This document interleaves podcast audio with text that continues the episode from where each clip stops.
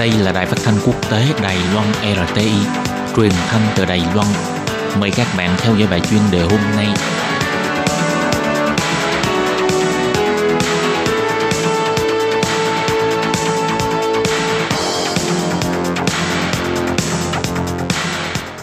Thúy Anh xin kính chào quý vị và các bạn. Chào mừng các bạn cùng đến với bài chuyên đề ngày hôm nay. Chuyên đề hôm nay có chủ đề là đại dịch viêm phổi COVID-19 và cuộc chiến ngoại giao phòng chống dịch bệnh của Trung Quốc.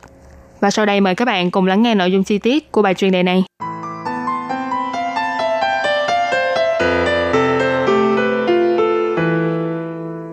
Dịch viêm phổi COVID-19 bùng phát đột ngột, có vẻ như đã làm tê liệt gần như toàn bộ bộ máy nhà nước của Trung Quốc.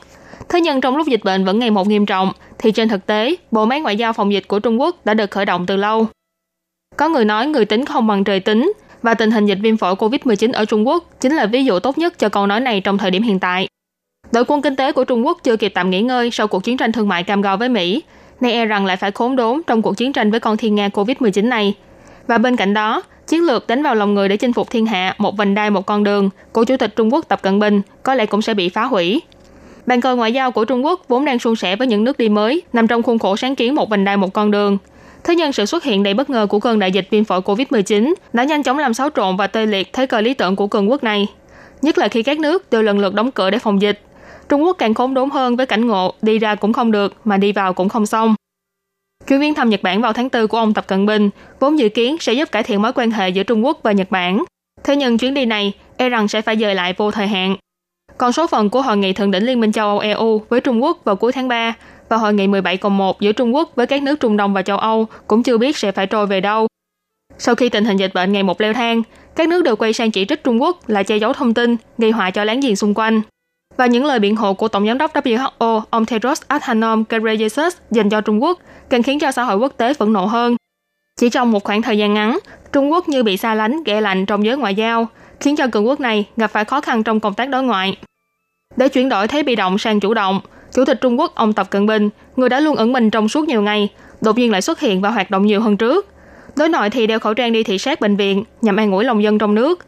Còn đối ngoại thì tích cực trao đổi với lãnh đạo của các nước bằng điện thoại đường dài, như là với Tổng thống Mỹ ông Donald Trump, Tổng thống Hàn Quốc Moon Jae-in, Thủ tướng Pakistan Imran Khan. Ngoài để thắt chặt tình cảm với các nước, còn cố gắng để cho cộng đồng quốc tế thấy được nỗ lực phòng dịch của Trung Quốc. Mục đích là để hồ vàng với thế giới rằng Trung Quốc làm được. Bộ trưởng Bộ Ngoại giao của Trung Quốc ông Vương Nghị cũng bận rộn làm tròn trách nhiệm thúc đẩy ngoại giao và thay đổi hình ảnh của Trung Quốc trước xã hội quốc tế của mình.